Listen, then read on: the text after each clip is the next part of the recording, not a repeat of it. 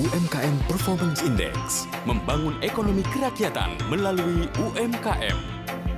Langsung dari Auditorium Yusuf Ronodipuro RRI Jakarta. Disiarkan di Pro 3 Jaringan Berita Nasional, Pro 1 RRI di 31 kota, radio visual dan YouTube channel RRI Net. UMKM Performance Index diselenggarakan oleh Radio Republik Indonesia bersama Cemara 19 Channel dan didukung oleh Bank BRI. UMKM Performance Index membangun ekonomi kerakyatan melalui UMKM.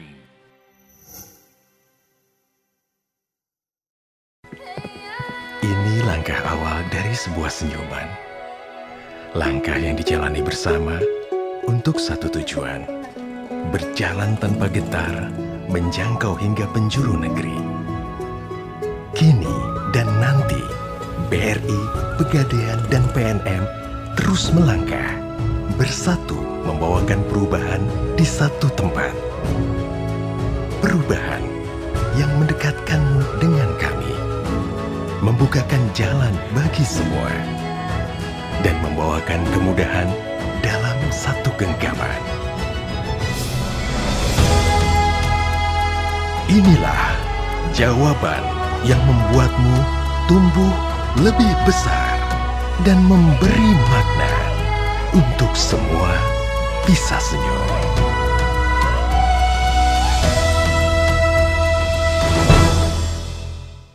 UMKM Performance Index membangun ekonomi kerakyatan melalui UMKM.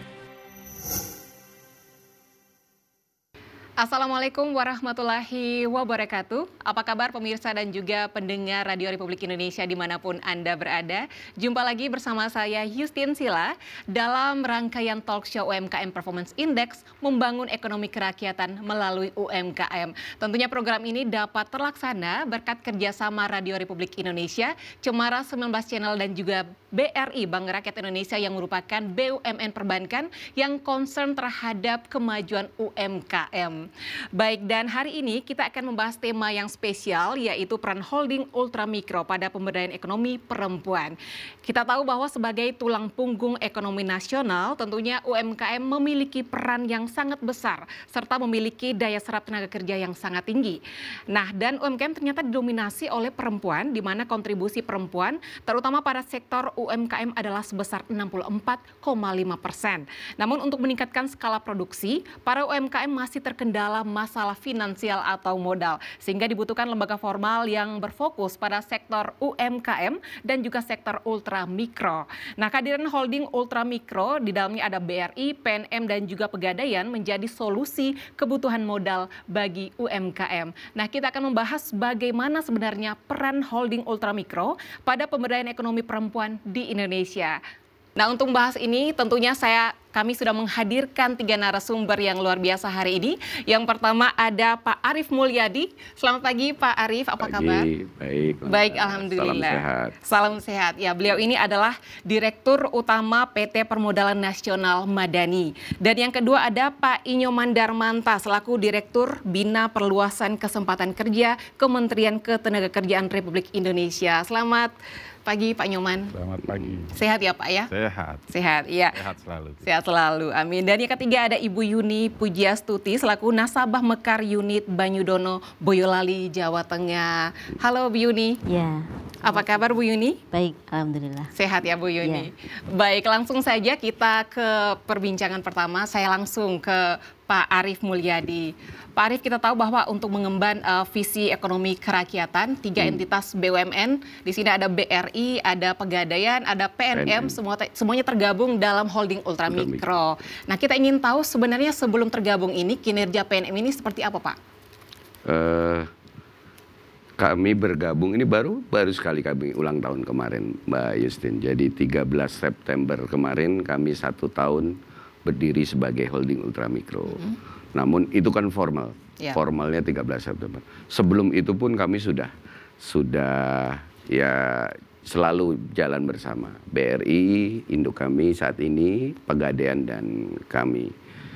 Kalau gambarannya saja, eh, sebelum pandemi itu di Desember 2019, karena ini pas jadi holding ini memang pemerintah sudah rancang sedemikian rupa. Yang paling awal paling bawah kami. Yang ultra mikronya sekali. Dari dari para pelaku ultra mikro yang ke, eh, melakukan kegiatan usaha sebagai kegiatan subsisten. Yap. ada yang baru mulai ada yang eh, sudah mulai tapi masih kecil-kecilan ya nanti contohnya Bu Yuni nanti yang bisa cerita. Ada yang pernah usaha tapi berhenti. Dan 100% perempuan yang kami berikan pembiayaan.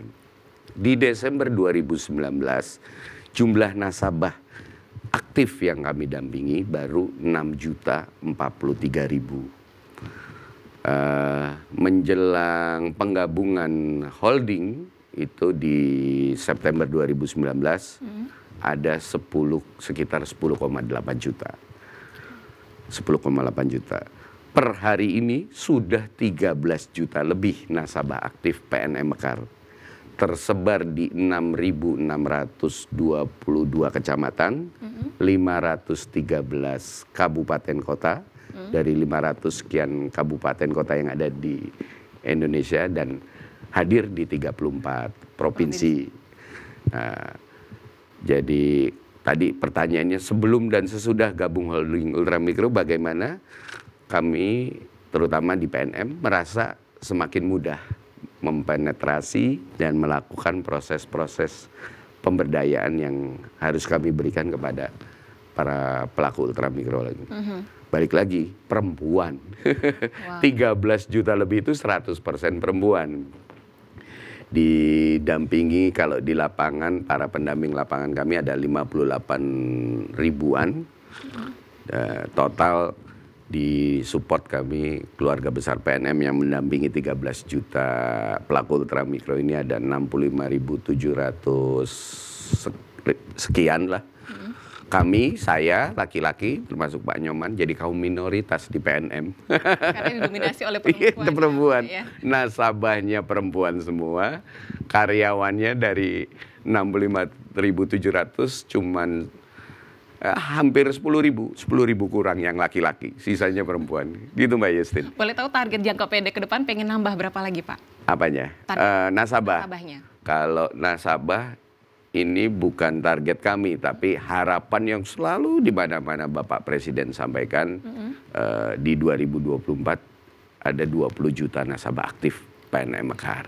Dan itu sudah di dikompilasikan dalam target holding ultramikro di 2024 kami paling tidak harus ada 25 juta pelaku ultramikro yang bisa kami apa eh, berikan pembiayaan dan dampingi atau berdayakan.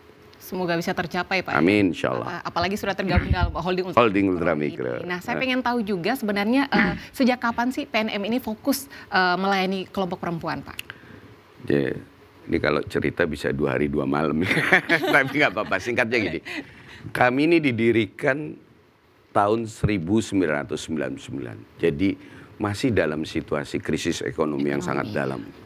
Ba- bahkan tidak hanya Indonesia, global tahun 99. Memang misi dan tujuan pendiriannya adalah eh, me- apa, sebuah afirmatif dari pemerintah kepada pelaku UMKM yang di saat krisis itu lebih survive daripada pelaku lain. Harus ada sentuhan. Tapi yang memang negara mungkin sedang dalam keadaan sulit juga. Kami untuk melayani para pelaku UMKM seluruh Indonesia hanya hanya dapat bukan diberi hanya mendapatkan modal 300 miliar. Dan itu berlangsung sampai dengan tahun 2015. Jadi di era pertama Presiden kita Bapak Jokowi, pertama kali kami mendapatkan tambahan penyertaan modal di APBN perubahan 2015. Diberi tambahan satu triliun dengan tugas tambahan satu triliun ini bisa memberdayakan memberi memberikan pembiayaan dan program pemberdayaan paling tidak satu juta pelaku ul- eh, UMKM sampai dengan tahun 2019.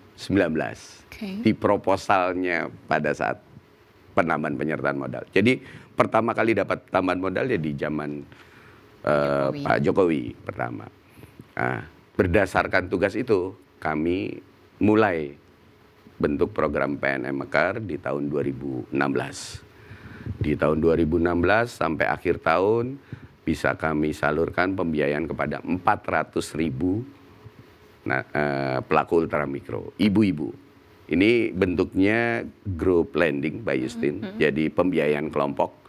Saat ini ada 700 kurang lebih 700 ribu kelompok, termasuk Bu Bu Yuni adalah bagian dari kelompoknya. Eh, ada 700 ribu kelompok yang tadi saya sampaikan di, tersebar di 6.622 kecamatan.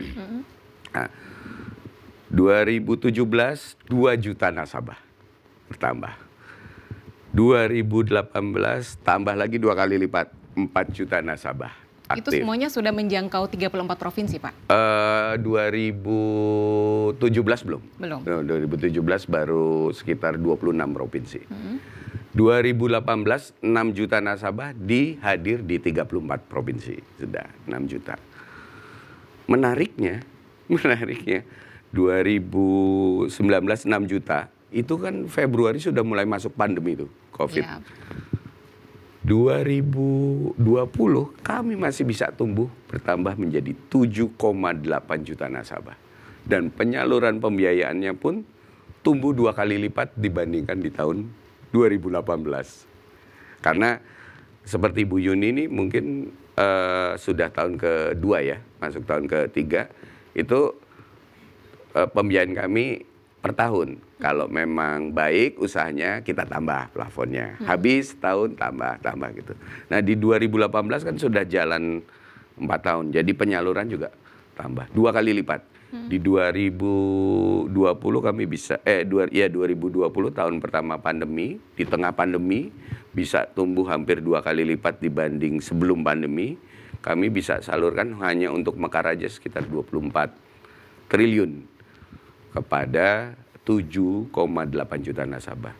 2021 masih di tengah pandemi tumbuh lagi menjadi 11,3 juta nasabah. Penyalurannya tumbuh dua kali lipat lagi. 40 hampir 47 triliun kami salurkan. Wow, saya penasaran nih. Ini sebelum kok bisa naik dua kali lipat? Nah, agak antitesis dengan Ya. lembaga keuangan lain. Jadi yang jadi tadi saya sampaikan yang kami biayai, yang kami dampingi dan sesuai tugas yang kami emban pada saat pertama kali diberikan tambahan modal oleh pemerintah di 2015 itu adalah para pelaku usaha subsisten yang mereka melakukan usaha untuk eh, kegiatan subsisten. Jadi untuk hidup. Gitu. Nanti Bu Yuni bisa cerita lah kenapa melakukan usaha. Karena kalau nggak melakukan usaha, nggak bisa makan, Betul. nggak bisa membiayai sekolah anak, walaupun sekolah sudah difasilitasi pemerintah ada program bos dan sebagainya. Tapi si anak kan harus pakai sepatu, pakai baju sekolah, beli buku tulis dan Iya. sebagainya. Dan eh, untuk eh, apa memenuhi biaya kesehatannya eh, hanya hal-hal untuk seperti itu. Di tengah pandemi, para ibu ini yang sebelumnya suaminya bekerja, ya di sektor informal juga. Ada yang jadi kuli angkut di pelabuhan. Pelabuhannya tutup. Apa yang mau diangkut? Apa yang bisa mereka peroleh untuk makan mereka? Muncul geliat para ibu ini untuk survive dengan melakukan usaha. Kami hadir di situ memberikan permodalan dan pendampingan. Yang jadi tukang beca, semua PSBB, PPKM, nggak ada penumpangnya, nggak punya pendapatan. Si ibu menggeliat supaya tetap survive keluarganya melakukan usaha. Kami hadir. Asumsi kami seperti itu. Kenapa orang lembaga keuangan lain negatif growth atau bahkan eh, apa tidak menyalurkan, kami malah tumbuh eksponensial, Betul. tumbuh sangat tinggi. Ada dorongan terhadap kondisi. Di 2022 pun seperti itu. Dan eh, pertumbuhan ini juga didorong dengan eh, apa rekayasa sosial yang kami bangun memang. Karena sejak awal kami didirikan, kami punya tugas memberikan tiga modal Mbak Justin. Tidak tidak seperti lembaga keuangan lain yang hanya memberikan pembiayaan. Kami harus memberikan tiga modal. Pertama, modal finansial, ya bentuknya pembiayaan atau kredit atau pinjaman itu. Kemudian modal eh, intelektual, jadi kami wajib mendampingi, paling tidak mengarahkan, paling tidak memfasilitasi mereka untuk saling berdiskusi dalam membangun usaha. Eh, kalau bisa juga ada pelatihan, ada beberapa kami kerjasamakan dengan kementerian dan lembaga, pinjem pinjem BLK-nya Pak Nyoman untuk tempat-tempat pelatihan dan alat-alat pelatihannya. Eh, dan yang yang tidak kalah penting modal ketiga, modal sosial Modal sosialnya. bentuk konkretnya modal sosial salah satunya kalau yang bentuk soft skillnya kepedulian kepada sesama Iya. gotong royong dan sebagainya tapi kalau terkait dunia usaha modal sosial ini konkretnya adalah berjejaring Hmm, Ya. Oke. kami menanamkan termasuk ke Bu Yuni dan nasabah-nasabah kami yang lain bahwa usaha nggak bisa sendiri ada saling ketergantungan dan eh, para pelaku ultra mikro mikro ini akan bisa tumbuh lebih cepat kalau bisa saling berkolaborasi dan Betul, betul. saling dukung. Betul. Boleh tahu dalam perjalanan itu jenis usaha jenis usaha yang paling sering ditemukan tuh apa, Pak? Yang paling gampang memang dagang. Dagang. Tapi yang jasa juga banyak. Nanti salah satu contohnya Bu Yuni yang jasa gitu. Karena tadi ini kan kegiatan subsisten. Kami tidak memaksa para nasabah kami untuk melakukan usaha yang mereka tidak pernah paham, tidak pernah jalani, nanti malah nggak bisa jalan. Betul, betul. Tapi seiring perkembangan usahanya, baru kita arahkan nanti. Bu, coba berkolaborasi dengan Bu Slamet. Dia itu eh, apa ngekspor dalam negeri misalnya dari dari kabupatennya ke kabupaten lain baju baju baju bersulam gitu. Coba ibu buat apanya, tasnya, apa-apanya, ya itu kita itu. Kami nggak mau mereka kami berikan pembiayaan hanya untuk sekedar bisa mengangsur kepada kami. Mereka harus bisa tumbuh usahanya dan tumbuh juga kesejahteraannya. Tumbuh juga kesejahteraannya. Luar biasa, Pak. itu pembiayaan yang kami berikan sebagai kami kami anggap sebagai tadi dorongan untuk kegiatan subsisten, bisa makan, bisa membiayai basic needs kebutuhan mereka, juga sekaligus sebagai awal mereka belajar berusaha.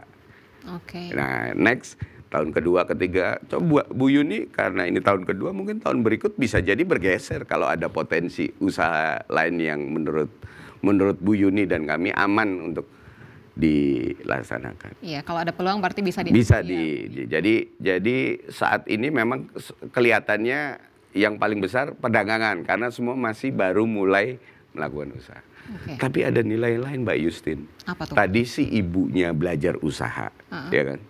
Kalau sekarang ada 13 juta lebih ibu yang sedang berusaha.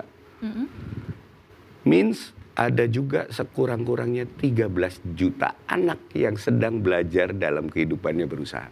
Karena setiap hari ngeliat ibunya Melihat usaha. ibunya, betul. Nanti Bu Yuni bisa cerita itu. Eh, terus gimana Pak untuk upaya meningkatkan kelompok mekar ini selanjutnya nih Pak? Nah, ada konten-konten yang kami tambahkan dalam eh, para nasabah kami ini kami fasilitasi setiap minggu bertemu. Selain sebagai buat eh, momen mereka memenuhi kewajiban kepada kami, mem- memenuhi kewajiban angsuran pembiayaannya setiap minggu. Eh, pertemuan ini namanya pertemu PKM juga nih, Ya. pertemuan kelompok mingguan tapi kalau PKM kami pertemuan kelompok mingguan ini juga menjadi ajang mereka berdiskusi tadi. Betul. Kami yang hanya memfasilitasi. Bu Yuni usahanya kurang lagi turun. Dia bisa saling dibantu oleh sesama teman kelompoknya. Karena mereka sudah terbangun dalam tanggung renteng. Iya. Bu Yuni ini harus menanggung temennya yang lagi usahanya turun. Kalau kewajibannya nggak bisa dipenuhi ke kami, ini bagian dari bentuk edukasi dan dan rekayasa sosial yang kami kami desain membangun akar budaya bangsa kita yang gotong royong dan saling peduli itu. Luar Nah, biasa. itu Eh, diskusi usaha satu. Juga eh, dalam beberapa momen kami hadirkan narasumber lain. Kami bekerja sama dengan Kementerian PPPA. Ada pendidikan keluarga, parenting, stunting, bahkan ada beberapa kodam itu membantu kami tadi untuk memberikan pendidikan stunting karena ini kan program pemerintah juga yang menurunkan angka stunting kan di beberapa wilayah seperti di NTT kemarin terakhir di Manado juga. Wow. ada. Itu hanya dikhususkan untuk nasabah, Pak ya? Ya Dikhususkan karena di pertemuan kelompok itu, jadi disiapkan tools-tools sosialisasi program-program itu dengan cara yang paling sederhana difasilitasi oleh para pendamping kami di lapangan yang kami sebut sebagai account officer, seperti orang bank jadi account officer, officer. Account Keren namanya. itu eh, disampaikan bahan-bahan sosialisasi itu. Ya. Nah itu bentuk-bentuk pendidikan tambahan yang kami berikan Oke. buat para nasabah. Terakhir dari saya Pak, boleh tahu jumlah nasabah atau UMKM yang sudah terlayani ini berapa Pak? Dan eh, eh, berapa yang sudah menjadi UMKM yang naik kelas? Oh, eh, kalau total yang sudah kami biayai sejak 2016 untuk program PNM Mekar ini, karena kita bicara kelompok ultra mikro dan eh, perempuan, itu 15 juta 500-an. Dan sebagian sudah ada yang naik kelas ke perbankan atau lembaga keuangan lain. Ada yang meninggal, ada yang berhenti karena pindah atau mungkin suaminya dapat pekerjaan yang lebih yang lebih menjanjikan. Yang aktif sekarang ada 13 ya hampir 13,1 juta. Oke. 13 juta. Yang di tahap awal kami baru mulai biayai itu sekitar ada eh, 2,7 juta yang di tahun ini. Oke. Di tahun ini. Sisanya sudah ada yang masuk tahun kedua apa belum habis tahun pertamanya, ada yang sudah masuk tahun kedua, ketiga dan sebagainya. Kalau ukuran kami plafonnya, karena kami tidak akan memberikan plafon pembiayaan lebih kalau usahanya tidak Berkembang, tumbuh, eh, tidak berkembang. Yang sudah di atas 5 juta, kalau kita bisa anggap mereka sudah tumbuh usahanya dari awal tadi baru 2 juta, 3 juta itu. Di atas 5 juta saat ini sudah ada eh, 3 juta, 3,2 juta. Itu yang mungkin sudah real naik kelas. Yang di bawah 5 juta bu- bukan berarti belum naik kelas, tapi kami masih harus lebih intens memperhatikan, menjaga supaya stabil dan eh, usahanya tetap tumbuh berkesinambungan. Tapi kalau yang di atas 5 juta, ini kami anggap memang sudah sudah siap Sudah lah siap. naik kelas. Ada 180 ribuan itu yang memang sudah masuk ke perbankan. Yang ikut dari program Mekar ini dari awal di 2016.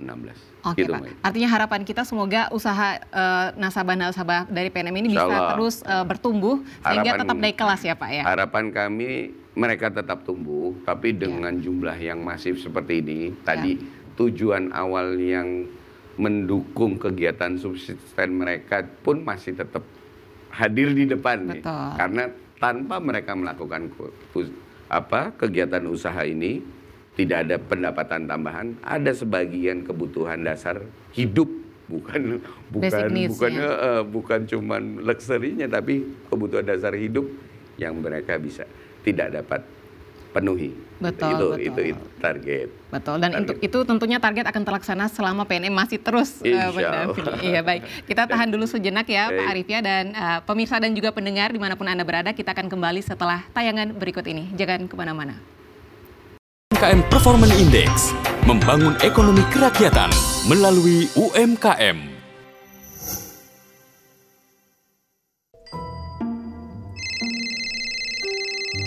Halo, iya betul, saya sendiri. Apa? Saya menang? Selamat ya Bu. Ya ampun, Duh, terus saya harus apa nih mas? Nggak percaya deh bisa menang, ya ampun. Nanti ada SMS kode OTP-nya, Bu. Nah, apa udah diterima? Sudah mas. Bisa tolong sebutkan, Bu, kode OTP-nya? Biar gak angus hadiahnya. Ini ya kodenya. Tiga. Stop. Maksud saya, Hati-hati. BRI tidak pernah meminta kode OTP, kode CVC, M-token, dan data pribadi lainnya. Kontak resmi BRI hanyalah sebagai berikut. Saatnya basmi penipuan untuk tetap aman bersama BRI. Oh gitu ya. Makasih ya mas. UMKM Performance Index membangun ekonomi kerakyatan melalui UMKM. Baik, terima kasih pemirsa dan juga pendengar Anda kembali bersama kami dan kita lanjutkan obrolan kita dan saya mau ke Pak Inyoman Darmanta dulu. Pak, eh, kita berbicara soal eh, UMKM tentunya pasti berkaitan dengan pengusaha, dengan tenaga kerja perempuan dan eh, kita tahu bahwa Kementerian Ketenagakerjaan memiliki dukungan ya dan support juga ke perempuan dalam sektor UMKM. Nah, kami pengen tahu sudah sejauh mana sih Pak dukungan dari Kemenaker? terhadap uh, perempuan. Ya, uh, terima kasih Mbak Justin. Ya. Ya, pertama saya ingin menyampaikan apresiasi ya. Terima kasih saya sudah diundang dan merasa tersanjung sebetulnya. Sama-sama. Berada di dua orang hebat ini. Satu yang memang fokus untuk pemberdayaan masyarakat, satu memang Bu Yuni sudah berhasil uh, punya kemauan kuat sehingga berhasil. Ya. Uh, apa namanya saya mungkin sebelum menjawab uh, apa yang disampaikan oleh Mbak Yusti mungkin saya ingin bicara background dulu nih. Boleh, silakan. Uh, Kementerian Ketenagakerjaan saat ini memang sedang uh, apa namanya ya khususnya lah sektor tenaga kerjaan itu sedang menghadapi tantangan besar sebetulnya. Mm-hmm. Ada tidak tiga tantangan besar yang kita hadapi. Pertama ya kita tahu semua lah bahwa sekarang ini kita sedang menghadapi revolusi 4.0 ya. Yeah. Itu di mana dampaknya ada sekian juta jabatan yang hilang ya. Kita tahu sekarang kalau Mbak Yuni ke bank dulu kalau mau tarik uang gitu kan sekarang cukup di ATM, store tunai sehingga jabatan-jabatan kasir itu hilang. Yang Gojek pangkalan dulu yang ramai dapat muatan sekarang sudah baik Gojek, sudah banyak yang hilang. Tapi di balik itu semua akan muncul lagi sekitar 23 juta jabatan baru. Nah itu tantangan kita untuk coba merespon itu. Nah yang kedua tantangan yang tidak kalah besarnya adalah kita akan menghadapi bonus demografi ya yang puncaknya 2030 di mana sekitar 65 sampai 72 persen kita itu akan dipenuhi oleh tenaga-tenaga kerja produktif. Kalau kita salah menyikapi yang tadinya ini merupakan bonus, itu akan menjadi musibah. Nah, sehingga perlu strategi. Nah, tantangan yang terakhir yang masih sampai saat ini kita rasakan adalah pandemi yang kemarin.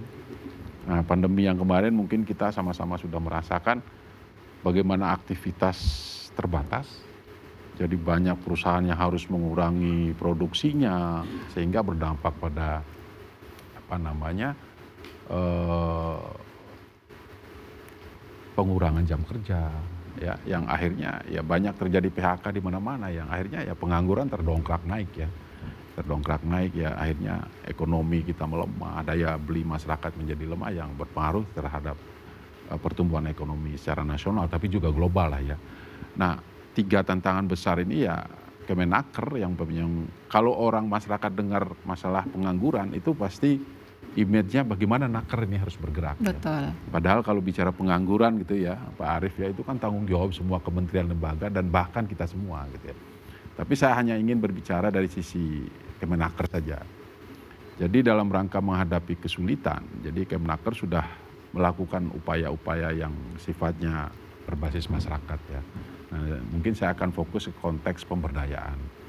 Jadi satu sisi kita dalam rangka uh, menyambut berbagai uh, apa namanya momen-momen tadi kita juga uh, banyak masyarakat tentunya yang memang tidak bisa terserap di dunia industri dalam rangka bekerja dalam hubungan kerja sehingga masyarakat-masyarakat yang memang tidak punya kemampuan untuk bekerja di industri, tidak juga punya passion dan keinginan untuk ke sana, harus kita berdayakan melalui satu upaya-upaya pemberdayaan.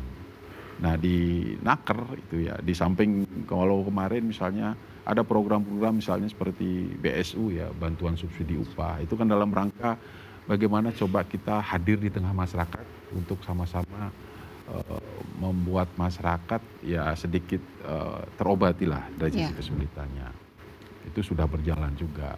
Nah pemberdayaan lain yang kami lakukan adalah bagaimana sebetulnya kalau bicara UMKM sebetulnya kami sedikit agak minder sebetulnya. Karena kalau dari sisi jumlah bantuan yang kita berikan itu sebetulnya hanya sebatas stimulan ya. Hmm. Stimulan atau kalau bahasa ininya memprovokasi saja sebetulnya masyarakat ya. Jadi uh, pemberdayaan yang kami lakukan ya berupa program-program tenaga kerja mandiri gitu ya segmennya sebetulnya ini berbasis masyarakat. Hmm. Tidak mengkhusus ke perempuan gitu ya, tapi siapa pun masyarakat yang kategorinya masih penganggur gitu ya atau pencari kerja gitu ya kita memang berikan mereka kesempatan untuk mengakses program itu. Kalau dikaitkan dengan ini Pak, dengan pemberdayaan ekonomi perempuan, sejauh ini sudah berapa kelompok kalau boleh tahu dari uh, Kemnaker? Ya, kalau kami coba buka data Pak. sebetulnya Mbak hmm. Justin ya dari tahun ke tahun itu berapa? Di atas 50 persen itu rata-rata ibu-ibu yang mengakses wow. gitu ya. Nah, kenapa itu kami bisa sampaikan? Karena uh, berbagai komunitas perempuan itu uh, sering hadir ke kantor untuk audiensi, -hmm. menyampaikan bagaimana pendampingan mereka gitu ya kalau kami menyampaikan dengan apa sedikit rendah diri gitu ya, kami ini bantuannya kecil loh. Eh, mereka selalu menyampaikan, jangankan bantuan katakanlah satu kelompok 20 juta gitu ya. Hmm. Di dalam satu kelompok itu 10 orang. Jangankan 2 juta Pak, 500 ribu pun ibu-ibu itu kalau ke pasar itu beri sayur terus dijual lagi itu sudah luar biasa. Betul. Bahkan ibu-ibu itu tidak bawa duit ke pasar, ada rentenir lah mohon ya. maaf di pasar ya itu meminjam uang itu untuk reselling sayur, mayur itu sudah bisa paling tidak punya aktivitas mereka. Sehingga kami dengan apa namanya kondisi lapangan yang disampaikan oleh berbagai komunitas yang kita ajak komunikasi, kami merasa percaya diri. Mm-hmm. Sehingga perlu berkelanjutan yang kita harus dorong masyarakat yang kita bantu ini untuk ya mudah-mudahan Eh, bisa berkelanjutan dan bisa membantu pemerintah sebetulnya. Mm -hmm. Makanya di setiap momen kami selalu sampaikan ke masyarakat yang menerima bantuan bahwa bantuan tenaga kerja mandiri ini tidak semata-mata uh, rezeki gitu ya, mm -hmm. tidak semata-mata hadiah, tapi juga di pundak Bapak Ibu sekalian itu kami titipkan kewajiban untuk melakukan semacam perluasan kesempatan kerja. Okay. Nah kebetulan saya direktur perluasan kesempatan kerja jadi saya itu tidak bosan-bosan menyampaikan, mengajak rekan-rekan yang sudah diberikan uh, insentif perbantuan permodalan untuk membantu paling tidak mengurangi pengangguran. Hmm. Oke, boleh tahu sejauh ini Pak untuk uh, jenis kegiatan atau jenis usaha dari UMKM perempuan melalui TKM ini ya. paling banyak apa Pak? Uh, sebetulnya hampir sama lah. Kegiatan-kegiatan yang mereka lakukan adalah sifatnya kegiatan bisnis yang yang apa ya, yang basic ya, misalnya. Hmm kuliner gitu ya. Apalagi ibu-ibu ya, ibu biasanya fokus banyak kan ya, kuliner. Kuliner gitu ya, uh, mungkin ada yang busana. Busana ya. Uh, yang memang uh, apa tidak butuh uh, effort terlalu lebih untuk meng, me, me, apa namanya menginisiasi kegiatan mereka sehingga bisa berjalan kan. Hmm. Kalau kita coba, saya pernah beberapa kali kunjungan gitu uh, antusias masyarakat luar biasa ya di tengah kesulitan yang kita hadapi ya dengan hmm. bantuan itu mereka cukup uh, mendapat satu apa ya pompaan semangat lah yeah. di dalam menghadapi kesulitan dan kita juga sering mengadakan semacam expo ya jadi kita mengundang rekan-rekan TKM pemula dan lanjutan yang memang sudah produknya uh, berhasil gitu yang hmm. sudah ada produknya bahkan dari bantuan kita yang tidak seberapa lah yang menurut kami ada produk-produknya sudah masuk ke informa sudah ada yang ekspor hmm. gitu ya dan sayang kalau itu kita tidak dorong mereka untuk kita jadikan sebagai pilot project hmm. atau inspirasi buat yang lain hmm. testimoni seperti Bu Yuni saya rasa uh, mungkin kami akan butuh orang-orang seperti Bu Yuni untuk me, apa namanya memberi semangat ke ya. rekan-rekan yang pemula bagaimana ya. caranya berusaha nggak usah kita bicara bisnis lah terlalu tinggi lah mungkin lah berusaha sehingga modal yang mereka dapatkan itu memang bisa untuk berkelanjutan tidak hmm. habis pada saat mereka terima malah konsumtif gitu kan ya. pakai yang hal-hal yang lain gitu ya. Mungkin itu beberapa kebijakan yang secara terbatas. Kalau bicara dari sisi konteks ketenaga kerjaan, Mbak Justin ya mungkin harus satu semester. Satu semester baru selesai ya Pak. Ya, ya, ya. Bicara soal uh, kelompok tenaga kerja ini kan Pak, tentunya mereka kalau mau berkembang atau bertumbuh pasti butuh lah support dari Kemenaker sendiri. Apa ya. sih Pak strategi atau program Kemenaker untuk memproteksi UMKM khususnya yang khususnya perempuan, UMKM perempuan? Ya, pertama untuk memastikan mereka bisa berkelanjutan karena memang mau tidak mau memang harus kita dampingi. Hmm. Jadi setelah mereka mendapatkan bantuan memang kita ada kegiatan-kegiatan misalnya peningkatan kapasitas yeah. ya.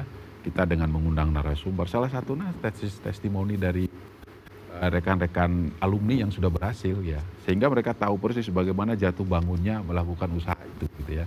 Sehingga mereka tidak patah arang gitu ya, tidak patah semangat apalagi yang mungkin yang menyampaikan semacam uh, testimoni adalah orang-orang yang sama startnya dengan mereka. Hmm. Nah itu yang yang kita lakukan. Nah masalah perlindungan ini memang masih menjadi wacana kita ya. Ya kita akan melihat dari sisi konteks anggaran apa dibolehkan atau tidak gitu ya. Hmm. Kami sebetulnya sangat berkeinginan rekan-rekan tenaga kerja mandiri yang sudah kita kasih satu bantuan permodalan untuk kita lindungi melalui jaminan sosial tenaga kerjaan atau BPJS kesehatan ya karena aktivitas mereka ya mungkin ada ada risiko ke sana juga ya. ya. Betul. Nah, cuman kita masih skema penganggarannya seperti apa. Gitu. Hmm. Tapi untuk saat ini kami baru fokus ke bagaimana insentif itu bisa dimanfaatkan oleh masyarakat penerima itu untuk bisa uh, mempunyai usaha yang berkelanjutan. Hmm. Di tengah sempitnya lapangan usaha Ya. Selain proteksi yang tadi sudah disebutkan, apakah ada capaian atau juga uh, target untuk perluasan kesempatan kerja khususnya untuk usaha perempuan, Pak? Nah, kalau usaha-usaha perempuan itu memang kita punya di di kita direktorat lain ada namanya ASUS ya, angkatan kerja khusus. Angkatan ya. kerja khusus. Jadi di samping perempuan kita berdayakan juga misalnya disabilitas gitu ya, tenaga-tenaga perempuan khusus ibu-ibu rumah tangga atau mohon maaf. Uh, Eh, rekan-rekan kita perempuan yang mungkin di tempat-tempat yang begitu gitu gitu kita hmm. coba berdayakan melalui upaya-upaya yang seperti ini misalnya uh, apa namanya ya mudah-mudahan dengan uh, sedikit upaya yang dilakukan oleh Kemnaker itu bisa terreplikasi juga di kementerian lembaga lain sehingga skalanya lebih besar dan uh, programnya lebih bisa nendang lah gitu ya. Hmm. Karena uh, sejatinya memang di kondisi saat ini memang seperti yang Pak Arief sampaikan kita nggak bisa bekerja sendiri memang harus memang bekerja uh, keroyokan harus kolaborasi. Gitu ya kolaborasi gotong royong itu menjadi satu hal menurut kami ya kata kuncinya untuk saat ini harusnya kita lakukan. Ya, terutama untuk perluasan kerja ya Pak. Betul. Memang butuh uh, kerjasama Betul. stakeholders juga Pak. Makanya saya mau menghilangkan image ini di forum ini uh -uh. bahwa perluasan kesempatan kerja itu bukan hanya tugas naker. Iya, bukan hanya tugas naker. Ya. Pak Arief juga sama Bu Yuni nih, ya, masyarakat kita nih. Memang Baik. saya apresiasi lah dengan. Ya, butuh support dan kolaborasi dari semua stakeholders betul, dan juga dukungan dari masyarakat betul, juga ya Pak ya. Baik, kita jeda sejenak dulu ya. Pak Nyoman dan kita akan akan lanjutkan lagi sesaat lagi setelah tayangan berikut ini. UMKM Performance Index membangun ekonomi kerakyatan melalui UMKM.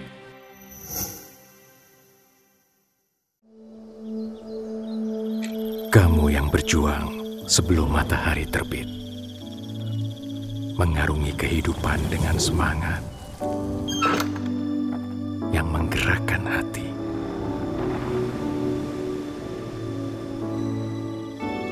Kami mendengar perjuangan kamu semua yang menjadi alasan BRI bersama Pegadaian dan PNM untuk bersinergi.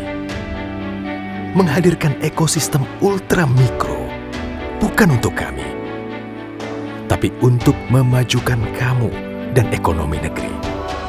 Mengangkat kamu untuk tumbuh, memberikan jawaban, membawakan perubahan, menuju kehidupan lebih baik dan membukakan kesempatan luas untuk semua bisa jadi lebih besar di seluruh Indonesia.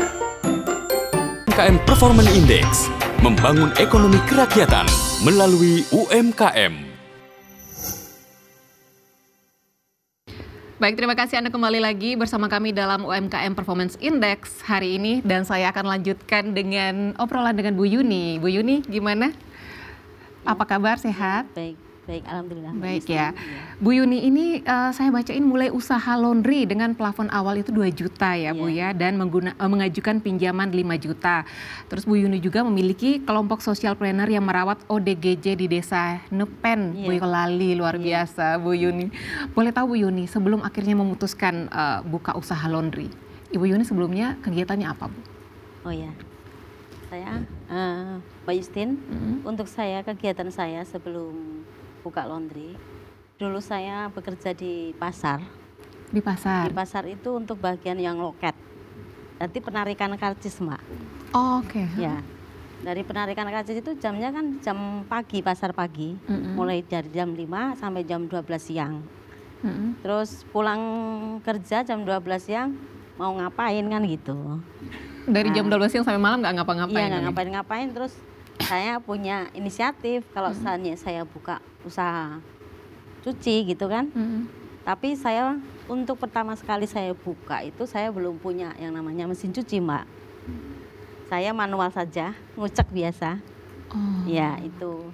Terus dari itu setiap hari setiap pulang dari pasar kegiatan saya selain ngurus anak juga itu Mm-mm. cuci laundry. Terus untuk yang laundry awal mulanya itu saya jemput bola. Mm-mm. Jadi teman-teman saya saya japri dulu. Saya ini punya usaha laundry monggo siapa yang mau.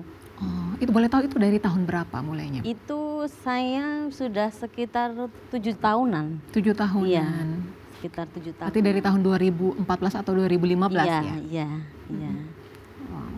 Terus untuk eh, kegiatan laundry setelah selesai itu ada kema- eh, untuk penawaran dari PNM Mm-mm. teman saya kan gitu. Mm-mm. Kalau seandainya mau naik gitu kan, Mm-mm. mau maksudnya mau ikut pembiayaan, Mm-mm. saya ditawarin terus itu saya ngikut juga. Saya ngikut, saya bergabung di kelompok itu dan alhamdulillah saya diikut sertakan di kelompok Mekar. Mekar itu, itu Ya. tahun berapa Bu? Itu sekit ini sudah berjalan saya tiga tahun untuk pengambilannya. Tiga tahun. Mau ma- masuk tiga, tiga tahun. 2019 Iya, berarti dari mulai pengajuan saya cuma 3 juta. Yang Wow. pertama 3 juta. Mm-mm. Dulu yang pertama kan 2 juta, Mm-mm. tapi saya belum ikut. Mm-mm. Terus yang ketiga itu 3 juta. Tiga juta. Jadi pertama langsung turun 3 juta. Itu eh, setelah itu langsung beli mesin laundrynya? Iya, saya saya beli mesin cucinya dulu. Mesin yang cucinya dulu. kecil-kecilan yang murah, Pak. Jadi kayak nyicil gitu ya? Iya. Luar biasa. Berapa unit kalau boleh tahu? Itu 10 kilo. Oh yang 10 Iya, kilo. cuma punya satu. Hmm. Karena daya listrik di saya kan cuma 450, Mbak. Oh, Oke. itu saya mau naikkan nanti takutnya beban di pajak Oh, gitu. ya. Terus eh, boleh tahu gimana sih eh, cara Ibu Yuni menggugah teman-teman ibu-ibu di sekitar eh, Bu Yuni untuk eh, memulai usaha kelompok? oh itu. Untuk yang kelompok PNM itu Hmm. awal mulanya kan gini. Saya itu kalau untuk saya sendiri ya saya bergabung di PNM kenapa saya bergabung di situ? Karena tidak ada agunannya. Ya Pak ya? Oke. nggak ada agunannya jadi saya kenapa enggak otomatis kan saya ikut Mm-mm. terus dari saya ikut banyak teman-teman saya yang di, di, di kampung itu Mm-mm. yang ikut ikut banyak bu untuk kelompok sudah ada 17 orang 17 yang orang. di saya ya Wow. yang di kelompok saya dan alhamdulillah untuk setiap minggunya Mm-mm. tiap hari Rabu untuk pengambilan Mm-mm. itu lancar semua Mm-mm. ada jadwal absensi ada jadwal pokoknya pertemuan kalau seandainya mbak mbaknya mekar Mm-mm. itu yang men, ya ya itu yang menarik gitu Mm-mm. jadi kalau ada informasi apa dikasih tahu Oke. gitu. Terus dari PNM sendiri masih terus memberikan eh, pendampingan, Bu? masih Masih terus. Masih.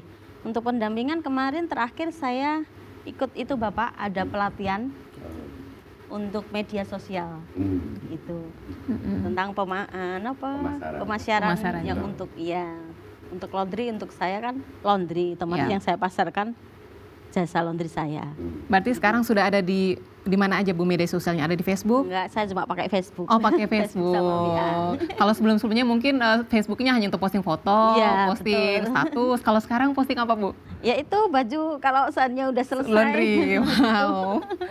Siap kirim kan gitu. Apakah ada perbedaan Bu sebelum eh, menggunakan platform Facebook itu sama sebelumnya? Iya, ada perbedaannya. Soalnya kalau untuk di Facebook kan ada yang luar untuk jangkauan saya, ibaratnya keluar dari desa saya, Mm-mm. ada juga yang masuk masuk Wow. ke saya, nyuci di saya gitu. Oh gitu. Artinya ada peningkatan Iya. terus Bu ya. Iya. Eh, harapannya Bu untuk PNM ini? Untuk harapannya Bapak, terima kasih untuk Pak Arif selaku Direktur PNM. Saya berharap untuk pembiayaan yang di Mekar ini jangan berhenti Bapak. Iya. Soalnya kenapa? Untuk masyarakat yang di bawah-bawah itu Terasa semua masih membutuhkan Mm-mm. dan itu sangat ringan sekali. Kenapa? Karena setiap seminggu sekali bisa menyisihkan uang sedikit demi sedikit. Angsurannya mingguan. Pak. Iya. Angsurannya Jadi mingguan. disesuaikan dengan cash flow mereka. Iya. Oh, itu. oke. Artinya kan ini sangat membantu Bu ya. Iya. Kira-kira Ibu selama ini sudah eh, berusaha untuk mengajak ibu-ibu sekitar itu gimana caranya Bu? Ya itu ikut bergabung aja di Mekar. Kenapa? Karena nggak ada agunannya, enak kan gitu. Itu Kal- udah 17 orang yang beliau rekrut. Iya, iya. Yang Semoga nanti bisa 71 Siap. malam. Amin, amin baik. Eh, terima kasih Bu Yuni sudah berbagi testimoni ya, berbagi Iya. cerita dan juga memberikan harapan juga langsung ke Pak Arief. Amin. Dan kita harapkan semoga bisa terus berkembang usahanya Bu bisa terus Dan lancar. maaf Mbak Justin, Pak Arief mungkin- berdampak terhadap keluarganya juga, Betul. pendidikan keluarganya Ibu ya. Iya. Putra Ibu sudah ada yang bisa bersekolah di mana Bu? Di Kanada, Pak. Oh. Wow.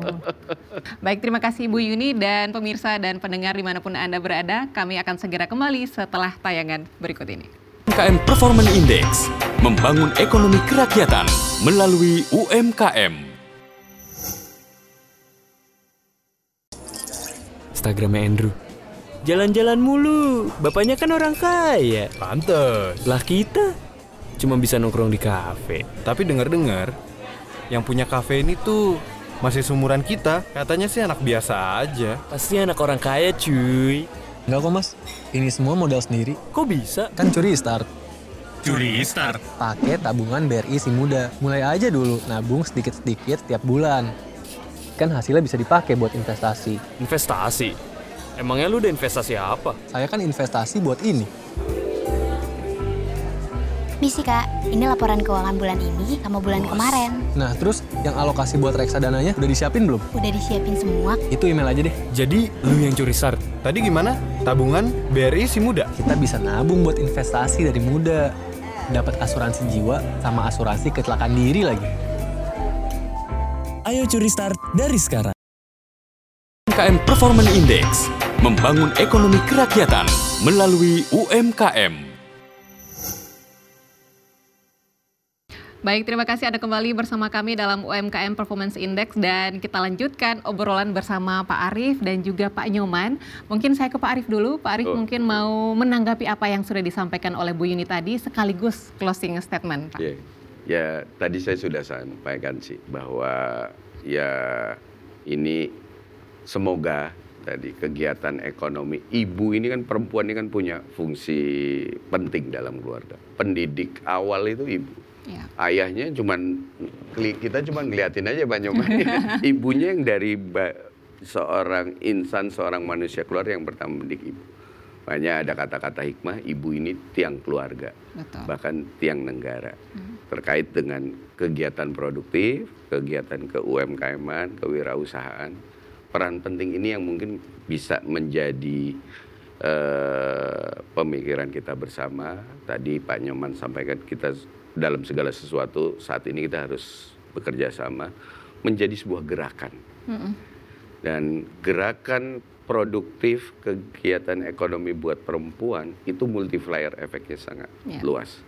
Satu ibu tadi eh, tiang keluarga, influencer di keluarga, di lingkungan paling mungkin kita paling takut kalau diomongin ibu-ibu daripada diomongin bapak-bapak. Satu dan pendidik pertama anak. Tadi saya sudah sampaikan, kami saat ini punya 13 juta lebih nas ibu nasabah itu means ada minimal 13 juta Mhm. anak yang sedang belajar berusaha. Contoh Bu Yuni, saya sepakat dengan Pak Nyoman, harus ada role role model yang bisa kita bawa. Ini jadi catatan kami Pak Nyoman. Kami harus lebih memperbanyak apa success story bisa didengar oleh oleh masyarakat lebih luas yang akan mendorong masyarakat terutama tadi kaum perempuan untuk berani me- memulai mengaktualisasikan kemampuan produktif. Dari hal yang paling kecil tadi bunyi ini udah saya gambarkan. Cuman di loket terus nggak ngapa-ngapain, ah nyuci. Itu dari hal yang paling kecil. Iya. Ini eh, kalau itu bisa kita dorong Pak bersama-sama secara masif, ini menjadi gerakan, menjadi sebuah movement, menjadi gerakan produktif bangsa Indonesia. Dan kemandirian ekonomi Indonesia itu bukan sesuatu cita-cita atau mimpi lagi. Kalau dari bawah sudah bisa kita dorong seperti itu.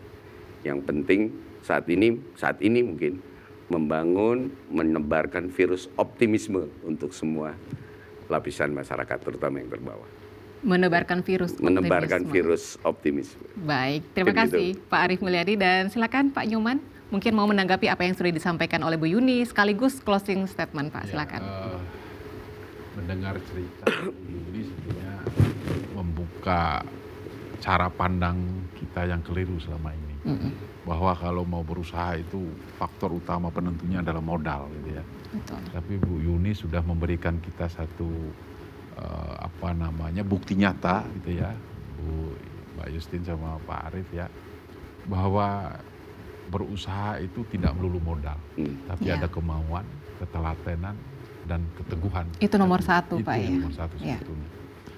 Nah, eh, saya terima kasih sebetulnya dari sisi konteks ketenaga kerjaan dengan Bu Yuni ya. Ya tentunya dengan pendampingan dari Pak Arief dan rekan gitu ya dari Mm-mm. PM, PNM gitu ya. Jadi membantu eh, pengurangan pengangguran gitu ya. Membantu mengurangi kemiskinan dan memperluas kesempatan kerja. Karena tadi Bu Yuni cerita bahwa dari apa yang beliau lakukan yang hanya ingin bagaimana saya menghadapi kesulitan tapi juga bisa menebarkan tadi dalam tanda kutip virus tadi Pak. Betul. Sehingga bisa memperbanyak orang-orang sukses di keluaran sana. Nah ini yang memang perlu kita apresiasi. Bila perlu, mungkin saran saya nih ke Pak Arief, ada semacam award dari para Oh, konsumennya siap. Pak Arief. Baik. Sehingga ini menjadi satu semacam rangsangan gitu Ya. kan buat para konsumennya. Oh, kalau saya di satu sisi saya dapat bantuan permodalan dari Pak Arief, Apresiasi. sisi apresiasi yang dan bisa dilaminating di rumah. Hmm, betul betul. Setuju Pak. Iya. Iya. Nah, nah yang kedua dari sisi konteks pemberdayaan ini memang harus kita dorong karena memang sejatinya kalau kita lihat dari sisi konteks COVID kemarin Pak, yang paling bertahan itu adalah UMKM. Ya. Jadi kalau kita bicara usaha-usaha besar industri kolaps semua. Iya. Tapi yang berjalan ini sehingga perlu masifikasi tadi seperti Pak. Nah tema-tema seperti ini mestinya harus terus digaungkan oleh RRI. Kami sepakat, kami support lah untuk ini. Karena Sebagai pemersatu Kami punya bangsa. wadah untuk menyampaikan kebijakan-kebijakan dari sisi pemberdayaan di lingkungan kementerian kami. Iya. Saya sekali lagi terima kasih sudah diundang ke sini, ya ikut mendengarkan pengalaman-pengalaman inspirasi yang luar biasa Iya. lah ya. Mudah-mudahan banyak uni-uni yang lain yang bertumbuh. Amin, amin. Sehingga eh, kita tidak lagi menggantungkan harapan di keluar dari rumah harus pakai dasi kerja gitu ya. Padahal mungkin tidak seberapa. Tapi Bu Yuni dengan di rumah main Facebook Facebook itu tidak hanya lagi untuk curhat tapi memang dalam rangka memperluas jaringan Dan mendapat cuan tentunya. Cuan. Iya. Baik. Itu, Mbak Ya. Terima kasih sekali lagi ya Pak Nyoman, Pak Arief dan juga Bu Yuni sudah berkesempatan hadir di sini. Ya kita harapkan semoga kita semua di sini dan juga pemirsa dan pendengar terutama pelaku UMKM di luar sana bisa eh, memperoleh wawasan dan juga pengetahuan melalui diskusi kita hari ini. Baik pemirsa dan juga pendengar tidak terasa kita sudah sampai di penghujung acara. Kembali saya informasikan bahwa program ini dapat terlaksana berkat kerjasama Radio Republik Indonesia, Cemara 19 Channel dan juga Bank Rakyat Indonesia. Pemberdayaan ekonomi perempuan bukan saja berbicara soal pendapatan perempuan, tetapi juga ini merupakan pintu masuk bagi pemberdayaan di bidang-bidang lainnya dan juga kebebasan bagi perempuan tentunya. Baik, akhir kata saya Yustin Sila bersama seluruh kru Radio Republik Indonesia yang bertugas pamit undur diri. Sampai jumpa lagi di talk show talk show selanjutnya hanya di Radio Republik Indonesia. Sampai jumpa. UMKM Performance Index membangun ekonomi kerakyatan melalui UMKM. Langsung dari Auditorium Yusuf Ronodipuro RRI Jakarta. Disiarkan di Pro 3 Jaringan Berita Nasional, Pro 1 RRI di 31 kota, radio visual dan YouTube channel RRI Net. UMKM Performance Index diselenggarakan oleh Radio Republik Indonesia bersama Cemara 19 Channel dan didukung oleh Bank BRI. UMKM Performance Index membangun ekonomi kerakyatan melalui UMKM.